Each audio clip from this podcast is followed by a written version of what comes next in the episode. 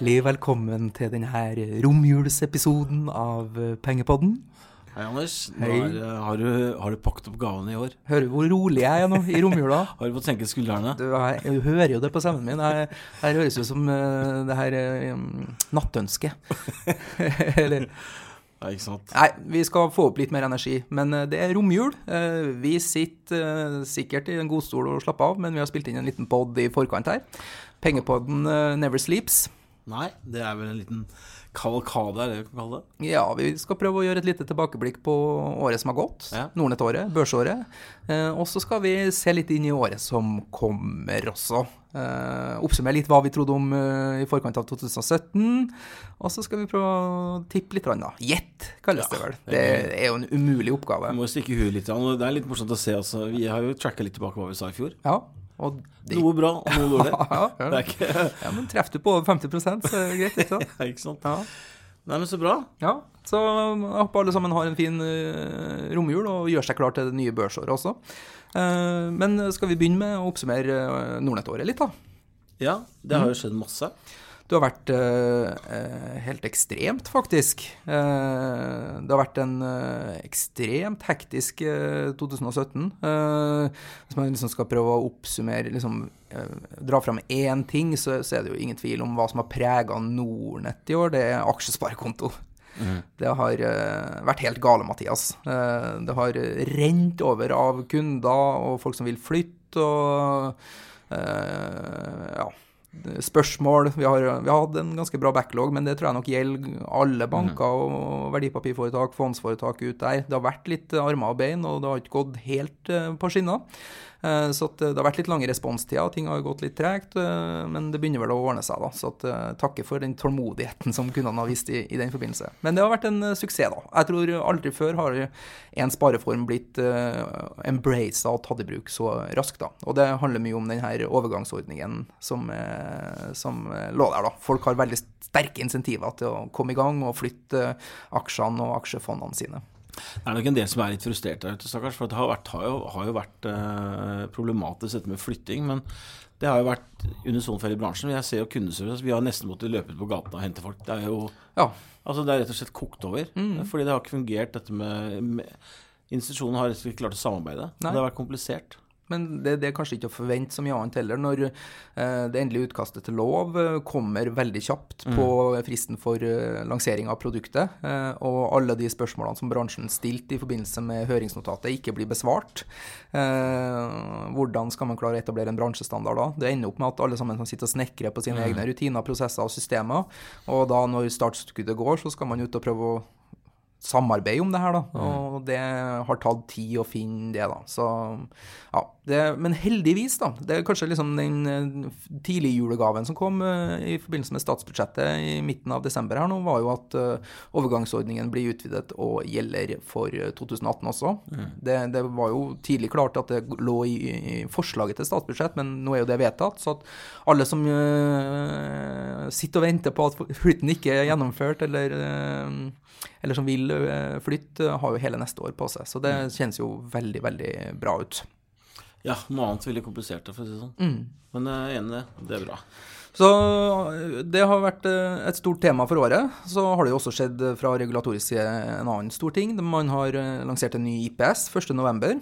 Der er jo dessverre ikke vi klare med vår. Den kommer i starten av 2018. Det vi har gjort med den gamle IPS-en vår, er at vi, vi har nå konvertert den til en eh, PKB, eller et pensjonskapitalbevis, som gjør at vi beveger oss inn i det private eh, pensjonsmarkedet i mye større grad enn før.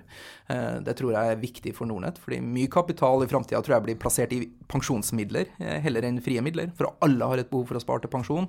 Og PKB-er, eller pensjonskapitalbevis, er jo noe som alle har i forbindelse med en eller annen innskuddspensjonsordning man har hatt i, hos en tidligere arbeidsgiver. Å ta et ordentlig grep om de pengene og plassere dem mest mulig fornuftig, så at de gir mest mulig avkastning, det blir eh, supersmart. Så det blir kult da å la kundene våre også kan flytte inn PKB-er, i tillegg til at vi kommer med den eh, nye, nye IPS-en på nyåret, da. Det blir mer oversiktlig òg. Ja, ja. Man kan liksom få samlet alt uh, ett sted. Mer oversiktlig, større investeringsutvalg, lavere kostnader. Det blir bare gull, det. Og alt det her har jo leda til helt, helt syk utvikling for Nordnett i år også. Vi har aldri noensinne vært i nærheten av å få like mange kunder som vi har gjort i 2017. Uh, aldri heller fått uh, like mye kapital inn på plattformen. Dvs. Si folk har overført penger eller overført verdipapirer. Så det har vært en eksplosiv vekst, helt enkelt. Det har vært vanskelig å ta unna i perioder, helt enkelt. Så til alle eksisterende kunder og nye kunder så, så takker vi ydmykt for den tilliten dere viser oss når dere velger å bruke oss eh, til å plassere pengene deres. Det setter vi utrolig stor pris på. Og vi setter også veldig stor pris på all den feedbacken vi får her på poden. Vi får mye spørsmål, vi får mye feedback der. Vi får det på Shareville, Twitter, Facebook osv. Det er all den feedbacken som hele tida gjør oss liksom, i kontakt med kundene, og som hele tida har oss på tå hev, og som gjør at vi blir bedre. Så mm. et stort tusen takk til alle lyttere og til alle kunder. Det syns jeg de fortjener. Ja, Nordnett Markets, Anders, det syns jeg vi bør snakke litt om. Du, det er jo en stor nyhet for mm. året. Eh, Nordnett setter jo litt ære i å, å, utfordre det etablerte eh, og tenke nytt i, i, markedet. Eh, det har vi liksom, Historien viser jo at det har vi gjort gang på gang. Liksom, først ut med å tilby derivathandel, først ut med å tilby amerikansk handel, først ut med å, å tilby privatpersoner en profesjonell handelsapplikasjon. Vi har hele tida liksom jobba for å gi verktøy, og informasjon til den private sparer. Først ut med gratis indeksfond, først ut med Shareville osv. Mm. I år så ble det Nordnett Markets som, eh, som uh, lansert, og det disrupter jo litt det her markedet for tradingprodukter. Bull, Bear, Minifutures osv. Hvor det tidligere alltid har vært kurtasje når du handler. Vi lanserer det kurtasjefritt nå, så det er jo en stor mm positiv nyhet for, for kundene. Kan man mhm. begynne å ta posisjoner i både long posisjoner og short posisjoner uten å betale kurtasje. Så det, det syns jeg var en super nyhet for året. Ja, men kanskje det skal være Var det ikke 5000 Hvor mange tusen var det sånne produkter? Var det ikke noe sånt? 5000? Ja, det, finnes, det er så mange. Ja. I hele Norden. Ja. Det er helt voldsomt. Ja. Det kommer bare mer og mer. Ja, ja, det er masse. Så ja, det har vært kult. Og en annen ting som var kult i året som har gått, var jo Nordnett Live. Norges største spare- og investeringsevent eh, noensinne. Vi samla 1500 pers på Konserthuset. Det, bare det er jo imponerende, men det var vel 10 000 eller noe sånt som fulgte på livestream i løpet av dagen også. Så det er jo by far det største retail-eventet for sparing og investering som er Holstad i Norge noensinne. Så der har man også skrevet historie for året, da. Og det var jo takket være våre kunder. Altså, Vi har så mange som dukker opp i disse eventene. Altså, ja, det er jo helt utrolig. Folk så. er interesserte ja. og ønsker kunnskap, eh, så, og det er nøkkelen til suksess. Jo mm. mer du kan, jo bedre du kan det, jo bedre vil du lykkes med mm. det du gjør. Det gjelder alt fra fotball til matlaging til aksjer og sparing. så, så, det var kult. Men derfor er det litt kjedelig da at uh, i mars 2018 så blir det ikke noen Nordnett Live. Fordi har, denne høsten her har vært mm. aldeles for hektisk. Skal man gjøre et sånt arrangement, så må man legge ned utrolig mye innsats, og det krever forberedelser. Vi burde ha begynt med det i, eh, typ, når vi kom tilbake etter sommeren, da, i august. Det har ikke vi rukket med aksjesparekonto og alt det som er gjort i løpet av høsten. Det, vi har lansert en ny beta-versjon av weben vår som er under utvikling, hvor vi også trenger masse feedback fra kundene. Mm. Uh, vi har lansert uh, Infront Webtrader, vi har stengt ned Windtrade. Uh, så det, det, skjer mye i Nordnett, og det tar tid og ressurser og fokus, det også. Så istedenfor å gjøre et halvdårlig Nordnett Live, så velger vi å pause det og komme sterkere tilbake i 2019. Og det er jo som sagt, det er jo ikke pga. at vi ikke har lyst, eller at ikke pengene at det, det er ikke det det står på. Nei. Det er rett og slett at det var ikke nok mennesker i organisasjonen. Men når det er sagt, så kommer vi til å pøse ut med informasjon, kunnskapsmateriell, både i digitale og fysiske kanaler i neste år også, sånn at du skal bli inspirert og få mer kunnskap når du skal plassere pengene dine. Og du skal ikke se bort ifra at det kommer et eller annet kult arrangement også, eh, men det blir ikke, det blir ikke Nordnett Live, da. Så har noen planer? Ja da, det, det er masse. Anders har noe på lur, bare så du vet det. ja, nei, det, det, blir et spennende 2018. Eh, vi er jo ganske transparente og åpne med hva som er på gang. da. Eh, vi har allerede snakka om IPS-en, den kommer jo. Eh, vi har lansert beta-versjon av weben vår, så, så, der blir det jo kontinuerlig videreutvikling i løpet av hele neste år. Jeg vil nok tro at den gamle weben vår vil leve stort sett ut gjennom hele 2018, men mot slutten av året så kanskje det begynner, begynner den nye weben og innholdsmessig og funksjonalitetsmessig, brukervennlighetsmessig å bli så bra at vi liksom tenker på å skru av den gamle. da. Mm. Eh, men vi kommer ikke til å skru av den før den er bra nok. da. Kommer til å lansere en ny app Den jobber vi med nå. Der kommer det også en beta-versjon ut på, på nyåret. Det er viktig å understreke det her med beta. Det, vi vil få ut ting, vi vil få feedback fra kundene, uh, så at uh, vi kan utvikle det kundene ønsker. da. Istedenfor at vi ja, vi kunne satt oss ned og laga en app nå, lansert den i oktober neste år, men da har vi jo ingen anelse om har vi bygd det rette. Så heller få ut en enkel versjon, få feedback, og så bygge det man, uh, kundene ønsker. Mm. Så, så, det ligger i agendaen. Og så har vi jo vært tydelige på at vi kommer til å lansere rådgivningstjenester. Digitale rådgivningstjenester.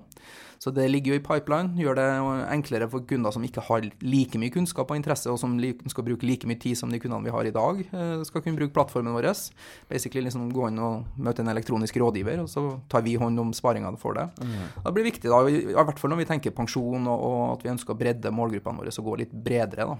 Så det så har du jo masse interessant, eh, og det her vet jeg at du elsker, på regulatorisk front som er, som er på innkomming. Nei, men Mifid 2 kommer jo allerede fra 3.1. Der kommer jo departement og finanstilsyn med en kjempeoverraskelse. De har jo tidligere liksom vært krystallklare på at det kommer ved halvårsskiftet eh, juni-juli 2018. Mm. Og så kom de bare her i desember og sa nei, det kommer i januar allikevel, da. Så det er jo helt, bare helt vilt. Jeg har aldri opplevd maken. Men det, det, det, det er jo et slags tema for året, da. Mm. Kommer med endelig lovforslag lovforslag på aksjesparekonto en drøy måned før den skal lanseres. Kommer med endelig lovforslag på IPS ja, en liten uke før. og så kommer man eh, tre uker før da på, på Mifid 2. Så det kommer til å bli litt eh, kundepåvirkning der. For det blir litt, eh, litt mer klassifisering av produkter og sørge og sikre for at kunder har kunnskap om de produktene og tjenestene man bruker. Noe som i utgangspunktet er veldig positivt. Eh, skal du handle et eh, derivatinstrument eller en, et avansert fond eller en eh, et tradingprodukt, så er det greit at du vet hva du er i ferd med å bi deg inn på. Sånne avsjekker er vi pliktige til å gjøre nå, da. Og så blir det bedre rapportering på kostnader. Det er et krav i Mifid 2. Annet i den uh, nye weben. Så, så, kan du se kurtasjen før du legger ordren, fordi det er et krav. da. Og så blir det bedre etterrapportering også. Uh, en annen god ting med den nye weben som vi lanserer nå, er at du har mye kaffe i dag? Ja, ah, ja, ja. Det er snart kaffe jul. Har mye skal gjøres før jul. Er stopplås i USA. Uh, fordi tidligere så har mange de har fått det spørsmålet i mange, mange, mange, mange år. Og Derfor er det ekstra gledelig at når vi nå bygger ny web, så får vi også ny teknologi som gjør det enklere for oss å tilby eh, det kundene ønsker. Da. Så at, uh, nå vil du også få stopplås på alle markedene Nordnett tilbyr, ikke bare de nordiske. Så, det er kjempebra. Ja. Men en ting som vi ikke avklarte for sending, det var at det kom en liten melding på Hegna i dag. Står det at uh, det skal komme en ny spareøkonom i Nordnett? Du, det blir også Hæ? utrolig kult. For dere der ute som er interessert i person. Jeg vet jo knapt forskjell på BSU og USB. jeg sa USB i går til deg. Ja. Det er ingen tvil om at uh, mitt, uh, min styrke er ikke akkurat er ikke person. Nei, så det har du jo tenkt å gjøre det med? Du, vi, i, i, takt med at vi liksom bredder oss ut mot uh, målgruppa, vi ønsker å tilby rådgivningstjenester og, og snakke også i større grad til massemarkedet istedenfor det nisja markedet som vi har vært uh, mest fokusert på. Og mm, vi lanserer pensjon osv., så, videre, så Så vi ønsker å bli valgbar for langt flere eh, sparere og investorer ute i markedet. Og da må vi fylle på med content og, og kunnskapsveiledning på det sporet også. så at den nye spareøkonomen som kommer da på, på nyåret, skal jo snakke om eh, sparing til barn, sparing til pensjon, eh, kan snakke om BSU, eh, renta, mer mm, privatøkonomi. Og så blir du mer fokusert på mm. det som skjer på børs, da, trading og bevegelsene på børsen. Så da kompletterer vi Tom med en ny ekstra person, helt enkelt. Ja, og navnet hans står også på nettet, faktisk. Ja, men jeg hadde lyst til at dette skulle være hemmelighet, så jeg var ikke helt uh, happy med det. Det blir jo en braklansering Uansett, da, uten å nevne noe navn, så kan vi i hvert fall si at uh, både jeg og Anders satt jo i intervjuet og ble litt sånn uh, ja, skal vi bruke ordet 'blown away'? Han, ja. Her snakker vi om en som eh, det bare renner Ja, han kan, eh, kan masse. Alt. Ja. Kan alt det vi ikke kan. Og det er bra. ja, nei, men Så det er morsomt. Det gleder jeg meg til, i hvert fall. Ja, det blir helt supert. Men du, da har vi, tror jeg snakka nok om, om, litt om Nordnett-året. Mm. Børsåret. Det har jo også vært fantastisk.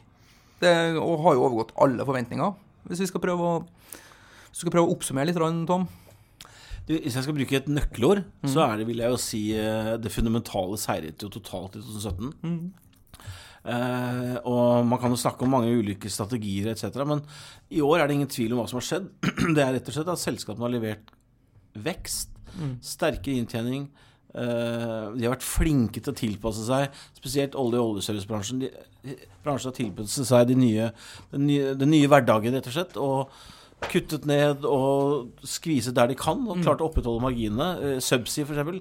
leverte rekordhøye marginer i andre kvartal i år. Mm. På 36% som de aldri har hatt før. Og nå er oljeprisen halvert. Ja. Um, det, så det handler mye Og det har vært mye finans. Det har, det har vært viktige sektorer som har gjort det veldig bra. Det er jo egentlig grunnen, sånn hovedgrunnen. Men um, eh, så har vi, vi har sagt det utallige ganger dette med at det er lave renter og sånn. Men i år har det ikke bare vært det. Altså, jeg vil ikke bare henge det på det. Jeg vil henge det på at det er selskapene som, Nei, men- som gjør det bra. ja. Guider bra, utsiktene ser bra ut. Og vi har et synkront løft i hele Mm. verdensøkonomien. Det vokser i Europa, i USA, i emerging markets. Mm. Eh, Det ser generelt bra ut. Og, Ja, og dette sa jo Trane Nilsen, snakket jo Trane Nilsen veldig om i, i poden. At liksom, nei, i Nordnett Live. At liksom, vi har en sånn Det er ikke noen regioner som går dårlig. Europa bunner ut av vei opp. Irland er en av de landene som vokser mest nå. Mm. Hellas har tre kvartal med positiv vekst. Eh, som du sier, Kina Nå India propper jo opp nå som 2018 som det landet som forventes å som går forbi Kina. kommer nye økonomier. USA vokser, eh, guider på 2,5 nå med Fed neste år. Det er, det er vokst over, eh, vekst overalt, da. Men inngangen til året i fjor var jo med liksom brexit-avtale som skulle forhandles. Du hadde Trump inn som president. Folk var shaky. Ingen som trodde at vi skulle eh, få en hovedindeks som sto på over 800. I fjor, mener du? Ja, Ja. Når vi gikk inn i det her Ja. året.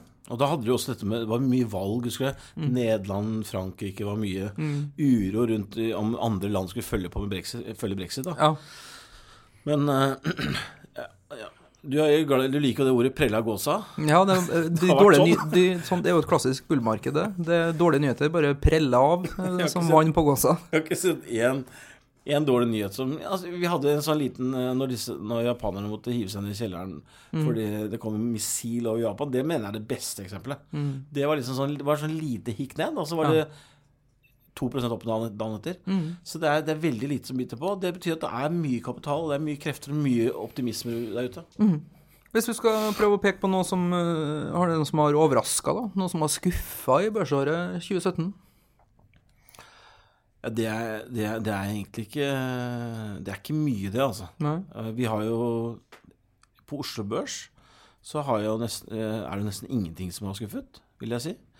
Um, nei, det, jeg, det klarer jeg nesten ikke å pinpointe sånn umiddelbart. Men det er klart, det som skuffer som jeg tror skuffer av mange, er jo dette med at vi nå kanskje vi får en liten wake-up call i laks. Ja, det er vel kanskje den største Ja. skuffelsen. De har, lakseprisen har falt Stupt, markant, skal og det har blitt trøbbel for alle lakseselskapene, som var den soleklare favoritten going into 2017. Da. Så sku, hvis man skal bruke ordet skuffet, vil jeg si at skuffet over at nå kanskje eh, noen som blir sinte på meg, men bransjen har rett og slett ikke klart å, å, å være flinke nok til å tilpasse seg kostnadssiden. Dette har vi sett mange ganger før. Oljebransjen gjorde den samme feilen. Kost, underleverandørene kjører prisene opp. Mm. Til slutt så får du for høy kostnad, og så kommer prisen ned. Marine Harvest, som nå har kost på 38 kroner, de hadde jo kost på 20 kroner. Altså, altså, prisene har gått til været, underliggende prisene. Vi hadde 70-80 kroner laksepris i fjor. Rett og slett eh, Det er vel det som skuffer meg mest. Jeg skulle ønske at de hadde klart å holde prisene litt nede. Og når vi nå da får den skuffelsen, så blir det, det blir nok et tøft fjerde kvartal for laksebransjen eh, i januar, februar, mars. Dog vet jeg at f.eks. selskaper som Marine Harvest har hedget 60% av produksjonen sin på 60 kroner, blant annet. Så de leverer nok ålreit Q4. Men hvis ikke lakseprisen tar seg noe særlig opp, så kommer dette til å slå ganske hardt neste år for den sektoren. Som har vært en veldig morsom sektor i 2016 og 2017. Hvis vi ser litt på sektorene på Oslo Børs da, for, øh, for 2017, øh, så er det jo Telekom som rommer på topp. Eh, 40 Der var jo vi kjempepositive. Ja, der var jeg jo ja. Så at noe har jo overraska. Når vi skal nå gå gjennom hva vi sa i fjor, så, så er det jo noe som overrasker. Eh, nederst er Healthcare på minus 14. Eh, og så er det energi på en 10% industri på 10 eh, IT på 10 eh, forbruksvarer 14 finans 25 uh, utilities og materials på 26 og 27 uh, Så det er jo litt spredning i feltet. Ja, altså på, Nå spurte du hva som overrasker på nedsiden. Hvis vi skal si hva som overrasker på oppsiden, så er det jo kanskje ikke overraskende, men det som har vært veldig bra, har jo vært finans. Der har jeg bommet mest. Jeg irriterer meg fortsatt at jeg ikke har vært med på Storebrand. Jeg har vært med på litt Bank Norwegian nå. Men Men den sektoren har jo virkelig blomstra. Mm. Og det lå litt i kortene at pga. olje oljefallet så ble markedet veldig pessimistisk på vegne av bankene, og de skulle måtte ta store tap. Mm. De har også igjen tilpasset seg veldig bra. De har klart å, å få kontroll på utlånene. Mange har vært med, de har vært mm, kreative og vært, med på, liksom, vært positive til refinansieringen. De har ikke konket selskapene fordi de ikke har klart å betjene gjelden. Så konstruktive og mm, sterke marginer. Og det, det, ser bra ut for de neste årene, rett og slett. Mm. Og hvis man ser på, på vinnerlista og taperlista til Oslo Børs da, for året totalt sett, eh, så har du jo Scanship eh, på 300% avkastning, Wilson 143, PCI Biotech også på omtrent samme nivå. Eh, Oddfjell Drilling, Songa, som var en av dine favoritter, eh, har gitt fantastisk avkastning. Men deretter så kommer det kanskje en liten overraskelse. Eh, SAS med 75 eh, avkastning i år. og Norwegian-aksjen har ikke gått i samme retning. og det var vel det Jeg var vel ganske positiv til Norwegian i, i fjor, men det har vært trøblete. Og at SAS har gått så bra, er vel mer sånn oppvåkning fra de mm. døde. Er, jeg vil nok legge den huken ganske høyt på overraskelsesrismen at Norwegian handler på 170 kroner. Det mm. vil jeg påstå. den frister meg litt å kjøpe, faktisk. Jeg hørte senest i går en, en Sparrow Market som var ute med, med sin spådom for SAS, nei, Norwegian i 2018. Og hold deg fast, de, de, tror de skal tape 70 kroner på aksje. Mm. Det er 2,5 milliard. Ja. Så det er, det er, veldig stor Det er nesten litt som laksesektoren. Noen tror de skal til månen, og noen skal, skal, tror de skal til kjelleren. Mm. Og hvis vi ser på, på taperlista, så Seabird, Seadrill eh, nesten barbert bort mm. alle mm. verdiene. Havila, Polarcus, eh, og så har du jo Norske Skog som gikk konk nå. Ja. ja, vet du hva eh... Men at Seadrill f.eks. skulle få trøbbel i 2017, det lå jo i, i skriften. Det ligget i kortene lenge. Ja, ja, det... uh, all, både på vinner- og taperlisten er jo basert på mye litt sånn small cap og sånn, mm. som, som, er byen uh, binære case. Så, men som du sier, eh, Norske Skog Jeg hadde vel ikke sett for meg Altså Under prosessen så, så skjønte man jo at det kunne gå gærent, men eh, jeg hadde jo aldri drømt om at Norske Skog for et år siden skulle gå konk. Nei. Med tanke på at ok, de har en uhåndterbar gjeld, men de har positiv drift, eh, cashflow på driften. Mm. Så jeg hadde ikke trodd de skulle konke det. Nei, du, det liksom, du trodde ja. like lite som du trodde at mannen skulle falle, trodde du at Norske Skog skulle gå konk. Det har på en måte vært den samme storyen. Det har vært en seig greie, altså. Når, når, så sider, altså disse selskapene de klarer å overleve, da. Ja. Men skogen ryker. Det var overraskende. Mm. Det er jo litt sånn Sikkert mange syns det er trist. Så ja. To største overraskelsen er nok Norwegian og laks. Eh, positive oppsyn er jo selvfølgelig finans, men igjen, da, jeg er jo, som du sier, en, veldig fan av olje- og oljeservicesektoren. Fortsatt er veldig positiv. Jeg, det pirrer i kroppen min nå rundt dette riggmarkedet og sånn nå. Mm. Eh, fordi at nå kan vi få en reprise på det som skjedde for ti år siden. Mm. Uh, nettopp det at, liksom, at, ratene har gått fra 600 000 dollar til 150, hvor det er kost. Mm. Men nå begynner det å gå andre veien, for nå begynner det å bli trangt. Masse nye prosjekter, spesielt i Nordsjøen.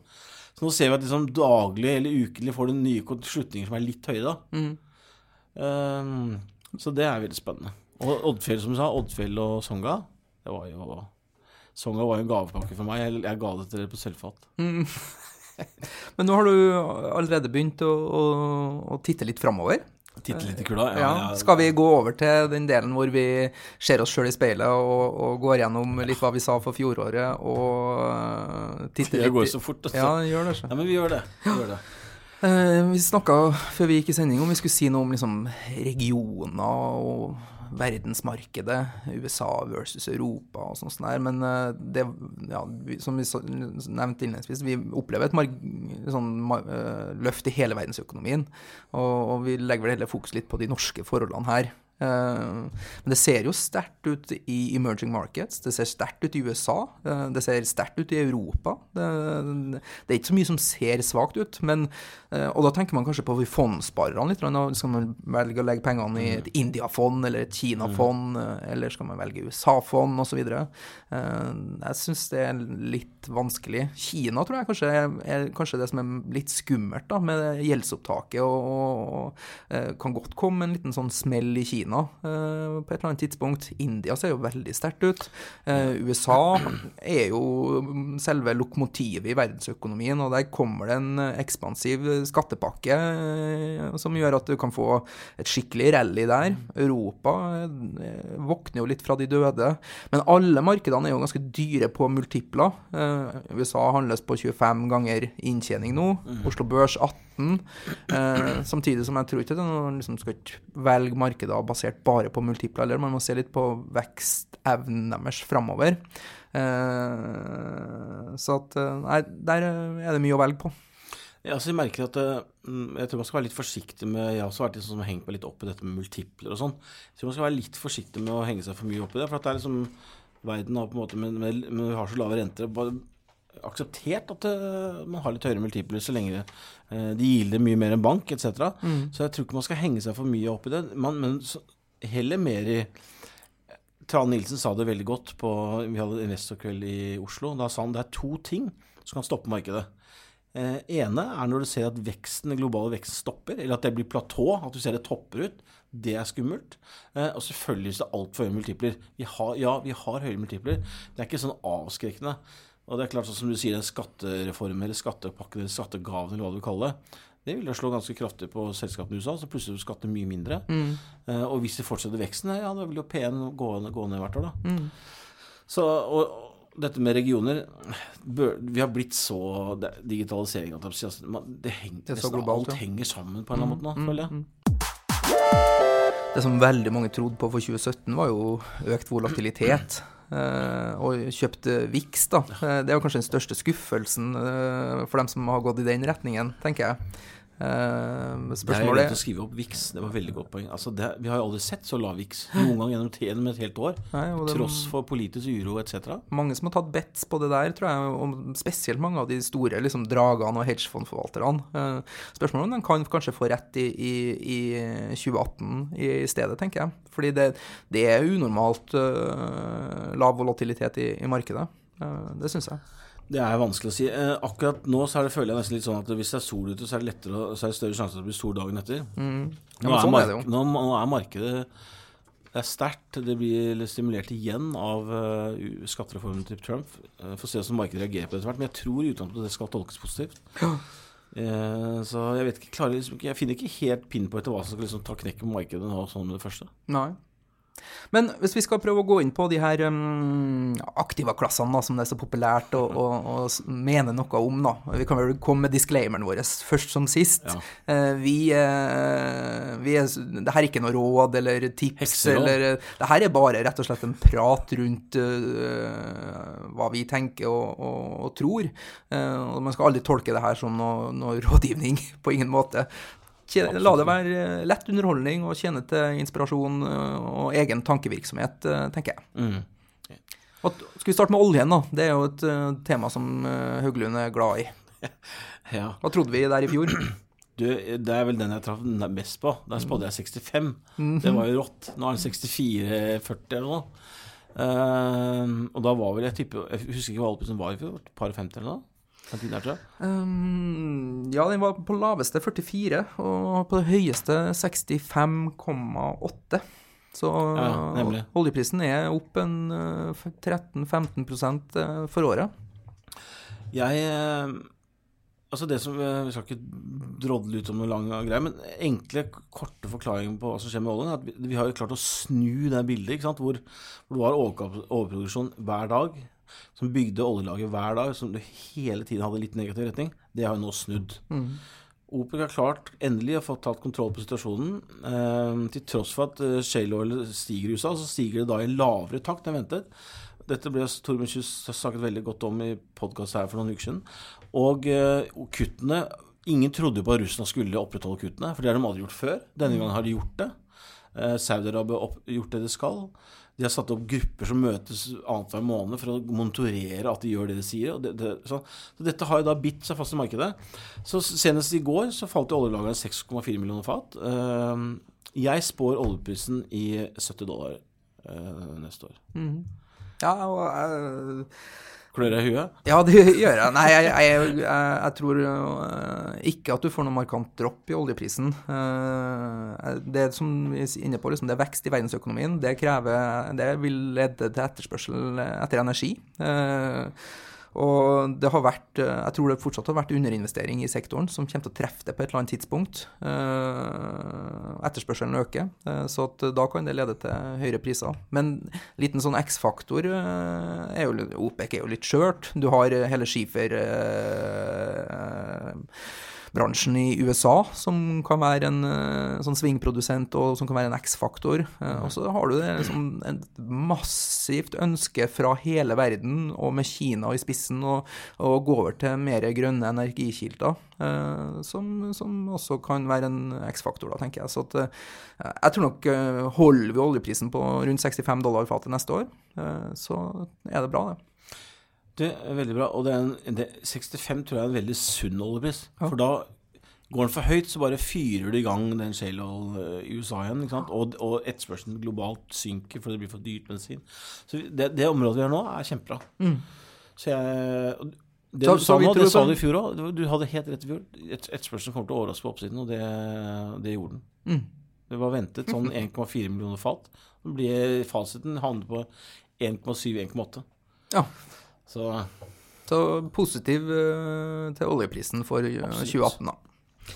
En uh, råvare som også har blitt viktig for Oslo Børs, er jo lakseprisen. Mm. og den har jo gått fra rundt 80 til 50, så der har vi jo et markant dropp. Nesten 38-40 mm. ned. og det er jo ikke noe særlig for dem som har sine inntekter basert på den spotprisen. Nei, nå var, ikke, nå var, det ikke forventning om at det var det som skulle være prisen gjennom året. Det har vel ligget nærmere 55-60, som har vært snitt liksom, forventninger for analytikerne. Vi hadde en sånn liten peak i januar i fjor, eller i år. Men, øh, men, jeg sa det faktisk i fjor, selv om jeg spådde feil, at jeg, jeg frykta at tilbudssiden skulle ta over. Mm. Og nå ser vi virkelig signaler om at neste år får vi 7 vekst på tilbudssiden, spesielt for Chile. Jeg tror at øh, laksemarkedet er det markedet jeg eh, er mest nervøs for generelt. Mm. Fordi jeg tror jeg frykter at kostnadene har kommet for mye opp. Skal jeg tippe en laksepris neste år, så 52 kroner. Så omtrent på det nivået vi er i i dag. Uh, så at det, da, samme da, type balanse på tilbud- og etterspørselssida. Ja, pris, for pris, prisen har jo falt mye nå, mm. uh, og, og, forventningen er jo at prisen skal opp. Ja. Og jeg trodde vel at, eh, at, det skulle ganske kraftig opp, eh, eller holde seg på et høyt nivå i fjor. Uh, typ over 80. Uh, det var jo kjempefeil. Det er lov å være optimist, da. Ja, ja, som du sa tidligere i dag, det er alltid mye det, Livet er bedre for optimister. For dem som er bull, enn dem som er bjørn. Um, nei, og jeg tror nok det, det, det har liksom Du har sånn nært i T-bias hele tida. da, Så at når du ser det i etterkant, så er det så lett å si ja, men sånn ble det, liksom. Men uh, når du er inne i en sånn sterk trend, og, og blir man veldig positiv, da. Uh, og nå er det jo en litt annen trend, så lett å bli litt mer bearish til det, sånn som du uh, sier. de fleste lakseanalytikerne ser jeg ute med estimater for 2018 på mellom 50 og 60 kroner. Mm. så har du han Giske Ødegård som har vært liksom den som har truffet best i sektoren, og som er en slags lanterne. Uh, han tror vel på under 50. Ja, 49, tror jeg. Uh, han justerte den forrige gang. Samtidig, liksom det, prisen har kommet godt ned, så det, det finnes jo en sjanse for at det blir en rekyl i lakseprisen også. Uh, så jeg, jeg, syns den er vanskelig. Altså. Jeg tror kanskje det blir sånn kjedelig, så det samme som olje. Hvis den holder seg på 50-tallet der nede i dag, så, så, er det historisk sett en ganske ok Nå er jeg på 60-tallet, altså. Ja. Men nå mm. snakker jeg om uh, lakseprisen. Ja, der, jeg syns du sa oljeprisen. Så, så ja. tror jeg det er en ganske ok laksepris, altså. Uh, så er det problemer med kostnadene som har gått mm. uh, av gårde der. Hvis lakseprisen holder seg på midten av 50-tallet, så er det fantastisk for næringen. Mm. Og ikke minst, det er, det er, ingen som egentlig er tjent på at lakseprisen er for høyt der. Mm. For det bare ødelegger etterspørselen. 52 og 55. Mm. Bra. Ja. Jeg, tror det, jeg, tror vi kommer til å treffe ganske bra på det. Sannsynligvis ikke, men Hva er det neste vi ikke skal treffe på? Vi, eh, renter syns jeg alltid er renter er, renter er spennende. Mm. Og akkurat når det kommer til renta, så tror jeg at uh, eh, 2018 blir et år uh, hvor uh, det sentralbankene gjør, kommer til å være et slags tema. Eh, det, er, det, det, ligger an til økte renter og reduserte stimulipakker, og det blir utrolig spennende å se hvordan det der eh, påvirker markedene. For noen år siden så, så var, kunne jeg vært mer skeptisk til det som har vært i markedet, men ser jo at mye har funka, da. Men det blir ekstremt interessant å følge mm. renta neste år, og hvordan det påvirker. Så har vi en ny sjef i Fed, mm. Jerome Powell, som kommer til å ha første rentemøte i, i eh, mars, blir vel offisielle. Mm. Men um, det er jo spås tre rente, store spørsmål rundt rentegradene er jo det er spås tre rentehevinger neste år. Det har skjedd flere ganger tidligere hvor Fed har gjort det, og hvor det ikke har skjedd. Rentemarkedet tror ikke på det særlig med en én eller to. Men jeg er jo spent på jeg er, jeg er veldig spent på om renta skal opp i Norge neste år. Mm. Så... Og de har jo signalisert at den skal opp mot slutten av året. Mm, eh, og det tror, det tror, jeg på, jeg også. Spørsmålet om det kan komme før, da. Eh... Ja, De hevet jo rentebanen et år nå helt plutselig. Jeg tror, jeg tror, også, som du sier, at det er både Norge og Sverige ville vært sunt at vi begynner å få en, en litt mer normalisert rente. rente. Mm. Jeg, tror, jeg, føler vel at jeg har mistet litt forhold til penger her hjemme, som gjør at mm. det har vært sunt å skjønne men hvis denne inflasjonsdemningen plutselig braser litt, da, eh, man får høy inflasjon, så må jo sentralbankene sette opp renta. Mm. Eh, svakere norsk krone gjør det dyrere å kjøpe utenlandske varer. Kan lede til høyere inflasjon. Eh, så jeg, jeg, tror på rentebanen, eller Jeg var vel ganske sånn at jeg tror på høyere renter i fjor også. Eh, jeg tror litt fortsatt på det, da. Mm. Mm. Jeg også gjør det. Eh. Og vi snakket ikke om det sist. Jeg rakk ikke komme med dette med Norges Bank har snakket om et nytt ord som Eller ikke et nytt ord, men importert inflasjon. Mm. Hva det er. Det, det, er jo, det betyr bare at vi må kjøpe, kjøpe dyrere varene. Det blir dyrere for oss å kjøre varene inn, og dermed må vi sette opp prisene her hjemme. Mm. Som gjør at du får en importert inflasjon. Og, med krona som er så svak Nå, er, nå er, jeg, jeg, tror euroen var i 9,99 i år. 9,98. Mm. Den har bikka akkurat ikke 10, men sånn, det er jo Nei, og jeg tror også boligmarkedet og kronekursen er, er litt uh, ting man skal følge med på i forhold til å få et forhold til eh, renta, mm. renta neste år. Hvis man får en myk landing på boligmarkedet, så er det lettere å sette opp renta også. Skal spå litt boligmarked. For det, det er ikke bare oss Jeg tok en sånn liten track på Christian Dreyer i ja. Han sa, spådde jo boligmarkedet opp 10 i år. Ja, men hva trodde vi i fjor, da? da, da, hadde vi jo igjen da, det her liksom at uh, man var midt i en sånn perfect storm uh, hvor uh, boligprisene i Oslo var opp 25 mm. Trodde vi at det skulle hva, hva, var det vi sa i fjor? Du um, Ja, hva sa vi på boligprisene? Så jeg husker at vi var noe mer skeptisk. Der. Vi sa um, Du sa 68% på landsbasis og 10-12% i Oslo. Men, men, da var jo det kraftig ned fra året før, da. Ja, det var det. Og du sa det jo veldig klart at du, du syns ikke det var bærekraftig, den utviklingen vi hadde nå. Du Nei. håpet at det roet seg. Det har det definitivt gjort. Nå har det jo Men det var ikke så det var ikke så lett å forutse at myndigheter skulle gå inn på å slice inn en sånn stikk eh, mm. i mm. markedet. Det var det de gjorde. Boliglånsforskriften. Ja, ja. Mm. De hevet jo egenkapitalen til 15 eh, Bolig 2 må du ha 40 egenkapital. Og så ikke minst det som slo hardest, var at eh, du nå ikke kan ha mer enn 4,5 ganger giring på inntekten. Mm. Så det, det, gjorde at dette markedet stoppet opp. Mm. Så um, det var ikke så veldig lett å forutse. Men jeg er jo litt Jeg må jo ærlig innrømme å si at en av de tingene som bekymrer meg, er jo boligmarkedet i Norge. Ja. Jeg er bekymret, og jeg har sett Jeg føler av og til at man blir litt sånn at man Nei, nei, nei, det kommer ikke til å skje oss. Men jeg har i hvert fall vitnet og opplevd et boligmarked i verdens største økonomi, i USA, som ingen heller trodde det skulle skje. Mm. Det halverte seg. Vi har sett det i Europa. Så vi må bare være litt forsiktige med å tro at vi liksom unnlater alle sånne mulige hendelser. Mm. Så jeg håper selvfølgelig ikke at det skjer, men jeg frykter at, vi kan, eh, at det kan bli, eh, kan bli verre enn eh, ja, og, og, og utviklinga i boligmarkedet kan få potensielle ringvirkninger på økonomien generelt også. Eh, det kan lede til potensielle problemer i, i norske banker, f.eks., sånn at den sektoren blir dårlig. Eh, og så har du hele den gjeldsoppbygginga til, mm. til, privatpersoner. som eh, Får du et kraftig boligprisfall, videre fall, så kan det påvirke liksom, innstillinga av atferden i form av forbruk osv. Så, videre. Eh, så at det kan eh, påvirke norske sparere i 2018. Definitivt. Ja, hvis vi skal ha en oppfordring der ute nå, så er det liksom sånn prøv nå å unngå prøv å få nedbetalt de der kredittkortene så lenge, fort, fortest mulig, Ja. før det liksom begynner å eh, Hvis det begynner å skje ting rundt deg, så er det veldig greit å, å ikke ha den type renter. Altså. Mm. Og eventuelt økte renter, som vi snakka om sist, vil jo føre til at eh, folk får mye mer utgifter hvis den eh, begynner å øke eh, raskere. Som kan være at enkelte havner i en skvis også, må nødt til å selge. Fordi man har kjøpt for dyrt. Og så, eh, Norge fulgte jo Sverige i disse boligforskriftene. Eh, med den 40 egenkapital 15, De økte fra 10 til 15 egenkapital. Mm. var, vi fulgte egentlig bare Sverige. Eh, men skulle vi følge Sverige nå, så vil, bli, vil du bli overrasket med en amortiseringsplikt.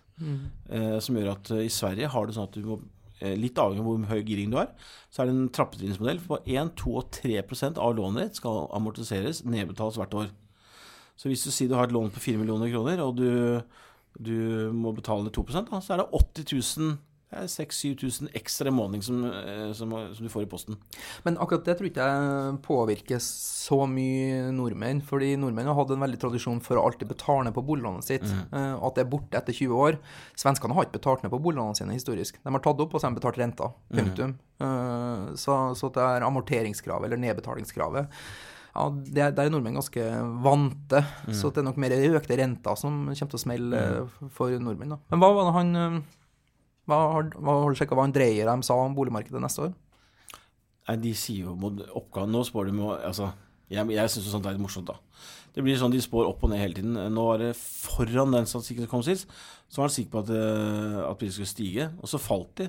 Og så, stiger, så spår han opp neste år. Jeg, jeg, for å si det sånn, jeg, jeg mener at du må ha dine egne meninger på det. Bare vær forsiktig. Jeg tror bare at uh... Ja, og det, det, den her boliglånsforskriften uh, utgår jo til neste sommer, så det, det står jo og faller litt på det. Mange som er spent på det. Uh, der hadde jo Finansdepartementet overlatt å gi en uttalelse til Finanstilsynet. Eh, noe som gjør at jeg tror at man har en ganske stram holdning til det der videre også. Eh, kanskje særkravet for Oslo blir tatt bort, men eh, eh, altså det vil påvirke litt. Nå. Så jeg tror kanskje at vi vil se fallende boligpriser, i hvert fall første halvår i eh, 2018. Og så kan man få en liten mer normal prisstigning i andre halvår. Så kanskje man ender på rundt null da, der for året. Ja. Best case. Kanskje. Jeg tipper vi ender ned fem. Mm. Eh, Og det her boligmarkedet eh, Nå når norske kroner har eh, blitt så utrolig svak, koster jo nesten ti kroner for en euro nå. Det blir ofte tatt inn også som usikkerhetsmoment for at norske kroner er såpass svak. Også den svenske, da. Mm. Eh, og vi satt vel og synsa litt om valuta også. Det er jo relevant for dem som investerer i utlandet, å forholde seg til hva skjer med valutaen. Mm. Ja, altså, der har jeg, det er jo kanskje noe jeg bommer mest på. Ja. Altså. Fordi at jeg hadde, jeg hadde jo Jeg var jo bull på oljen, det var jo riktig. Og da trodde jeg selvfølgelig det skulle dra med seg norske kronen. Men det har jo definitivt ikke skjedd. Og, og hva som egentlig foregår i bakteppet der, det er jo Det tror jeg ikke det er så mange som har svar på. Noen mener at det er frykten for boligmarkedet. At liksom det sp- sp- spredde seg fra Sverige til Norge. Ehm, men ehm, jeg tror ikke at at vi har eh, ti kroner på euroen eh, neste år. Forhåpentligvis så ligger den på ni. Ja, du får en styrking av norske kroner, ja. Ting har en tendens til å, til, til å returnere til et slags historisk gjennomsnitt. da. Og 10 kroner euroen er dyrt. Eh, 8,5 kroner for eh, dollaren er dyrt. 1 til 1 mot svenskekroner er dyrt. Det er en svak norsk Vi krone. skal ha 10% rabatt i svenske kroner. Ja, men det, historisk har det vært litt sånn de siste ti årene. Eller om Eh, vi så skal at, eh, kroner. Men samtidig da, som trenden til norske kroner er, svak, Mm. så Men jeg òg tror, tror litt på at norske kroner skal styrke seg neste år, da. Det er veldig, veldig tendens eh, på slutten av året, i romjula sånn, så er, er det lite volum, og norske kroner som regel av en merkelig grunn pleier å få seg en liten knekk. Så eh, ja, jeg tror nok mer på 9-9,20 på euroen og 8 på dollaren enn det vi er nå. Bra. Det, men vi har, det, akkurat valuta føler ikke at vi har så stor troverdighet på. Fordi jeg tror hver gang vi får noen spørsmål om det i poden, så sier vi at det her er det vanskeligste vi syns, liksom. Ja. Men nå skal vi kanskje da ta det som vi syns er morsomst, da. Tenker jeg. Oslo Børs neste år. Nå, Ja. Før vi gikk inn i sending her i dag, så, så sto Oslo Børs eh, kneppe over 800, hovedindeksen. Der traff du godt, Anders. Du spådde 7,80, tror jeg. Wow. Ja, 781 tror jeg lurer på hva du spådde. Eh, du, der, der traff du kjempebra, så det var imponerende. Eh, og den eh, Jeg spådde Indeksen lå jo i 690 når året begynte, og jeg spådde 10 oppgang. Så jeg spådde 751, tror jeg. Eh, det var det jeg gikk ut Jeg gikk ut med 751 og 65 på oljen. Det var liksom det jeg gikk ut i, i media også. Men du var liksom eh, litt buldrende. Altså du, du tippa 780, opp 15 og det, det er nesten, vil jeg si, 10 av 10. Ja, altså det å bomme på liksom par prosent sånn, Vi må ha litt slingringsmonn. Ja, nå kjenner jeg blir litt sånn rød i kinnene her. Så bra, altså. Ja, det var, det, var, det var rett og slett innertid. Og det, og det å treffe Så dette året har jo enk- den, den smarteste investoren har jo bare ligget og sovet godt og vært indeksrytter. Mm. For å slå få mer enn 5 det er nesten det er vanskelig Mm. på porteføljen. Ja. Nei, så det var kjempebra. Når det gjelder neste år, da, Mm. så er jeg litt sånn eh, no, eh, Dette er, får jeg selvfølgelig ikke lov til. Men hvis jeg skulle kunne velge, så ville jeg nesten tatt én første halvår og én andre halvår. Okay. For jeg er veldig eh, Du tror første halvår blir bra, og andre halvår blir Ja. dårlig? Mm. Jeg, tror, jeg heller, heller litt mot den veien, da.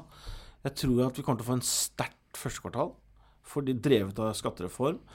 Pluss at fjerdekvartalstallene som kommer da i januar, februar, mars, i fjor var så dårlige Mm. at vi, eh, vi kommer til å overraske på oppsiden. X laks. Mm. Alle andre sektorer kommer til å ha, ha god mulighet for å slå fjoråret, for det var skuffende. Eh, Vi satt jo på Nordnett Live i mars i fjor, og eh, Herman og Nilsen sa det, det var veldig skuffende. Vi må, og inntjening må opp, ellers er vi for høyt priset. Så jeg tror at Men så kommer problemet. Q1, Q2 og Q3 leverte vi knalltall gjennom hele året. Overrasket veldig på oppsiden. Så jeg tror problemene eh, Kanskje vi er der at uh, sell in May and stay away. Mm, ja, og jeg, kjøper resonnementet. Så jeg tipper eh, 850 innen 1. mai, og så ender vi året på, på 750. Ok, så ned da, faktisk. Mm. Uh, for jeg heller tror ikke på noe kjempebørsår. Nå har 2017 overraska enormt da, og ble langt bedre enn man de fleste forventa. Jeg traff jo. Eh, Nei, men det har vært et fantastisk børsår. eh, Og vi har, vi har nå gått eh, 24 måneder basically uten at vi har fått en eller annen form for korreksjon.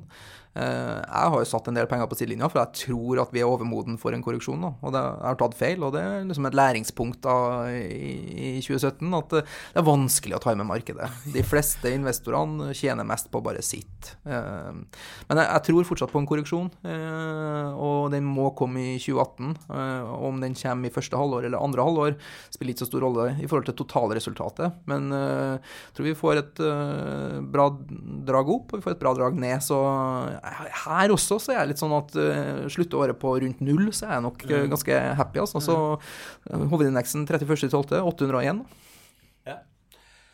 Det er, uh, det er helt fair å kjenne Det er litt, litt defensivt av meg å liksom havne på minussida. Jeg kanskje kan si at vi er på 810 eller noe sånt, da, så at vi får en prosent opp. Eller noe sånt. For det, det, må, det må komme en overraskelse for at du skal havne i minus. Men, men vi prøver det. Skal vi prøve det? 8,50 1. mai og 7,50 på slutten av året, skal vi se. Hva er da mm, sektorene som skal drive det opp og ned? Hva blir vinner- og tapersektorene eh, neste år? Jeg tror at øhm, eh, operatørsiden eh, på olje de har, har gjort det meste av det som er mulig å få til. Da snakker jeg om Aker BP, eh, Statoil Mm, Det er fortsatt mulig å, å regne hjem noe høyere kurs på Statoil, men jeg tror kanskje allikevel at det er Vi nærmer oss toppen der, så jeg tror, jeg tror fortsatt det er mer å gå på på underleverandørsiden. Aker Solutions, Subsea ikke minst flere av disse rig-aksjene kan få en rebound. Jeg tror Seedrill kan være spennende når den blir ferdig rekonstruert. Eh, rigg, eh, supply vanskelig, men rigg syns jeg er spennende. Uh, derimot, på, på nedsiden så heller jeg over på finans. Mm. At de gjør det, ja? de, kan, de kan få det litt tøffere neste år. Fordi at, selvfølgelig laks har vi snakket om. Mm. Men den sektoren som kan overraske på nedsiden neste år, for å bruke de ordene, det tror jeg er finans. For de har hatt en så sterkt moment. Vi ser at marginene til bankene er sånn 160 punkter, som, så høye som de nesten aldri har vært før. Vi kommer til å få, om det er 18 eller 19, det vet jeg ikke, men den digitaliserte eh, konkurransen kommer til å komme på full fart. Og skvise marginene. Pluss at utlånsveksten kommer til å stagnere pga. nettopp det vi ser i markedet. Mm. Så jeg tror at uh, finanssektoren er den som kommer til å overraske mest på nettsiden. Skuffe mest, da. Ja. ja jeg kjøper det også. Jeg, jeg, var litt mer positiv til bank og finans, da. For jeg tror øh, økte renter øh, er positivt for, mm. for sektoren. Uh, det som kan være spesielt for banker i Norge, er jo boligmarkedet. Hvis det går på en smell, så, så kan det føre til tap, da. Uh, men jeg, tror fortsatt at bank kan være bra. Mm. Uh, jeg tror Oil and Oil Service har fortsatt potensialet. Mm. det er liksom sensykliske aksjer, og det er fart i verdensøkonomien, så det tror jeg nok er bra. Og så er jeg også på det der med et eller annet transport shipping-biten tror jeg også kan være bra. Der har ikke jeg noen posisjoner sjøl, men jeg sitter jo litt i olje og, og bank eh, fortsatt. Og så tror jeg jo generelt på teknologi, da, men jeg tror det blir bra spredning i feltet mm. på tech-fronten neste år. Du vil få vinnere, og du vil få ganske kraftige tapere. Det er en sektor som har gått veldig på, mm. men drevet av enkelte selskaper. Så ja, det blir spennende. Så positiv til eh, Og egentlig positivt til alt, da. Ja, ganske positiv. Selv om jeg er negativ på totalen, da. Nei, men um, Det er godt resonnement, det. Altså, og når det gjelder finans, er det sånn som jeg sier, som jeg, når jeg sier det, jeg sier. Altså, det er liksom Dette er jo på en måte Det er der jeg ser mest uh, potensialet for overraskelse, da, for å si det på den måten. Mm, mm. Fordi at sektoren har vært så sterk. Nei, men bank kan bli en skikkelig stygg sektor hvis ting går gærent. liksom. Mm.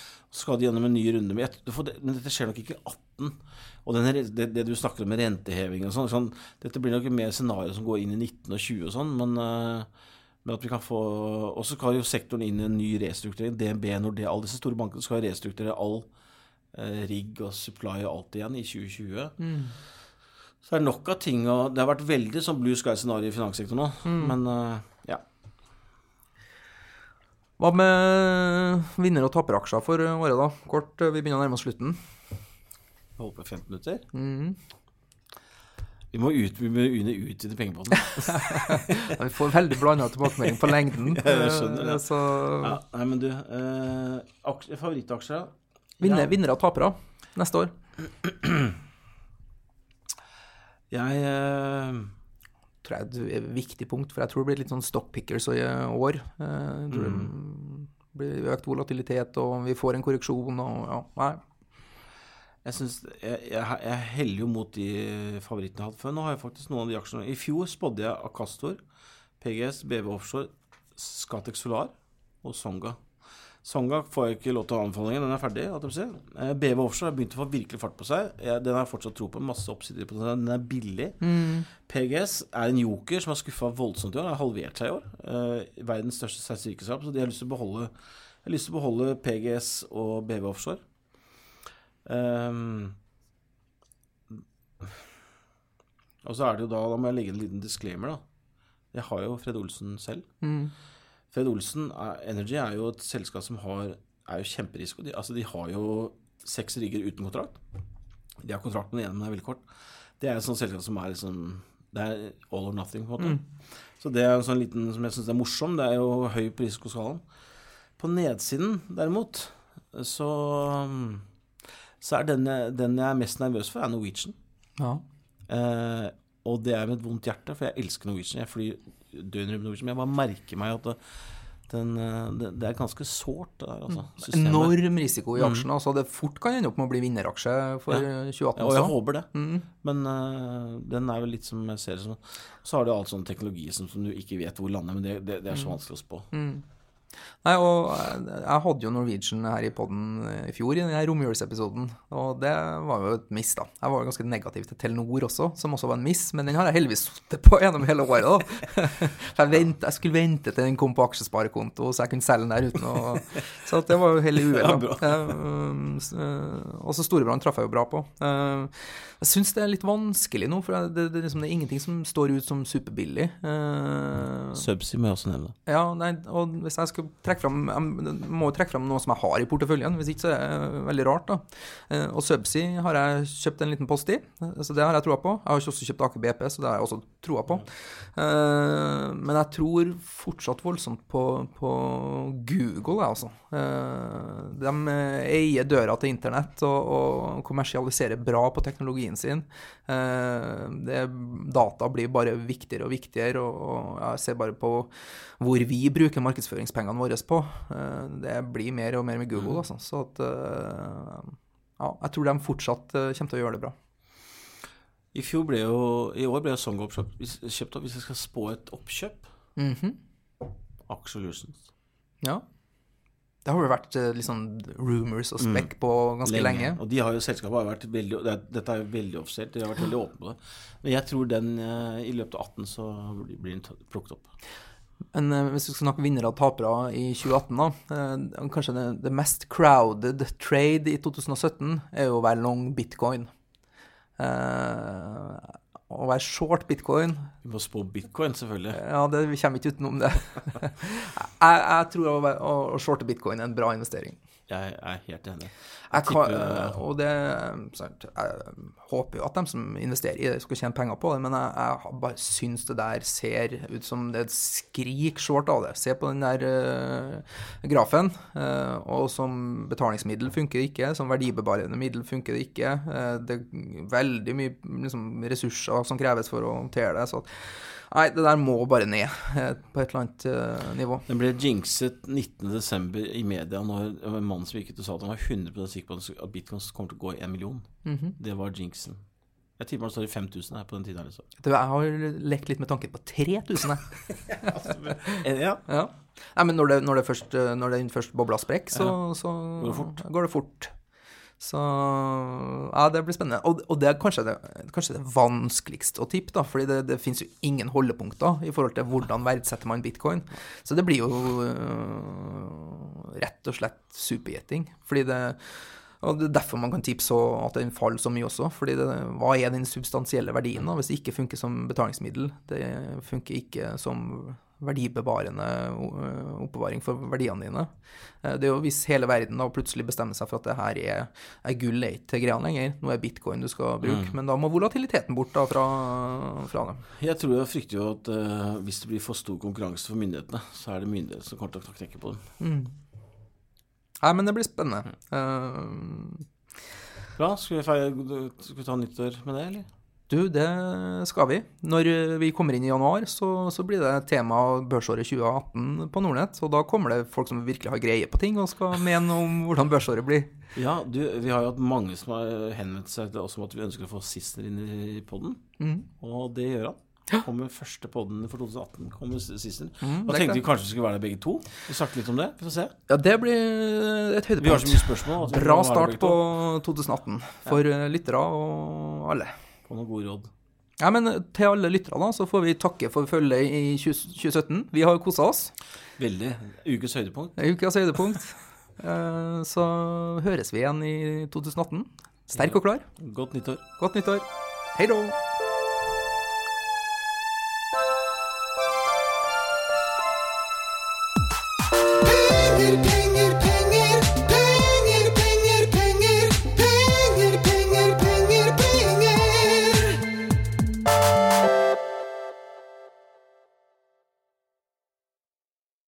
Denne podcasten skal anses som markedsføringsmateriell, og innholdet må ikke oppfattes som en investeringsanbefaling. Podcasten er kun ment til inspirasjon og informasjonsformål.